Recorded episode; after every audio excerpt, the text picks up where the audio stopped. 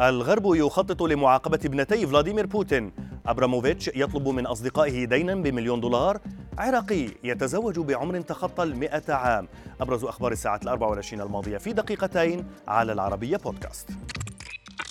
بالتزامن مع قرب إعلان أمريكا وحلفائها حزمة عقوبات جديدة ضد روسيا بسبب مقتل مدنيين في أوكرانيا برزت توقعات حول نية الغرب معاقبة ابنتي الرئيس فلاديمير بوتين أيضا.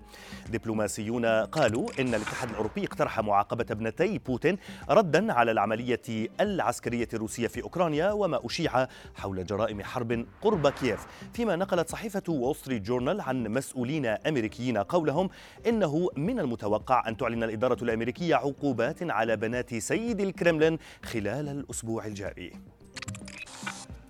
ومع دخول العملية العسكرية الروسية في أوكرانيا يومها الثاني والأربعين كشف الكرملين أن انسحاب الجيش الروسي من محيط العاصمة كييف جاء بادرة حسن نية لتهيئة الظروف أمام المفاوضات مع أوكرانيا. في المقابل جددت وزارة الدفاع الأمريكية اعتقادها بأن الجيش الروسي يعتزم إعادة تركيز جهوده على منطقة دونباس شرق أوكرانيا مشيرة إلى أن نحو ثلثي القوات الروسية التي استخدمت لاستهداف كييف غادرت العاصمة وتقوم بإعادة تجهيزها في بيلاروسيا فيما ذكرت وزارة الدفاع الأمريكية أن الانسحاب يأتي لإعادة التجمع ثم الاندفاع مرة أخرى للهجوم. يبدو أن الملياردير الروسي رومان أبراموفيتش يعاني من ضائقة مالية كبيرة بسبب العقوبات المفروضة عليه إذ كشفت تقارير أن الأخير لجأ إلى أصدقاء أمريكيين من بينهم مديرون تنفيذيون في هوليوود للحصول على مساعدة مالية مؤقتة. صحيفة نيويورك بوست الأمريكية نقلت عن مصدر لم يذكر اسمه أن رومان أبراموفيتش طلب من جميع أصدقائه ذوي النفوذ السماح له باقتراض مليون دولار. قائلا لهم إنه لم يسبق أن انقطع قطع عن تسديد رواتب موظفيه بعد تجميد أصوله المالية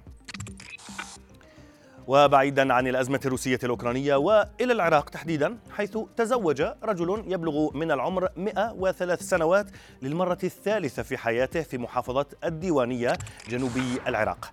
وسائل إعلام عراقية أوضحت أن العريس مخيلف فرهود المنصوري هو من مواليد عام 1919 مشيرة إلى أن زوجته الأولى توفيت عام 1999 ليتزوج امرأة أخرى بعدها فيما أثارت قصة الزواج النادرة والغريبة الغريبة تفاعلا واسعا على مواقع التواصل الاجتماعي خصوصا وأن العروس تبلغ من العمر 37 عاما. وفي خبرنا الأخير أعلنت شركة تويتر أنها تعمل على إضافة خاصية تعديل التغريدات منذ العام الماضي وستختبرها مع أعضاء محددين في خدمة تويتر بلو خلال الأشهر المقبلة. اللافت في الأمر أن تويتر ذكرت في تغريدة لها أنها لم تحصل على فكرة الخاصية للتعديل من استطلاع الرأي الذي بدأه إيلون ماسك قبل ساعات خصوصا بعدما أصبح أكبر مساهم في موقع التغريدات وانضمامه إلى مجلس إدارة الشركة.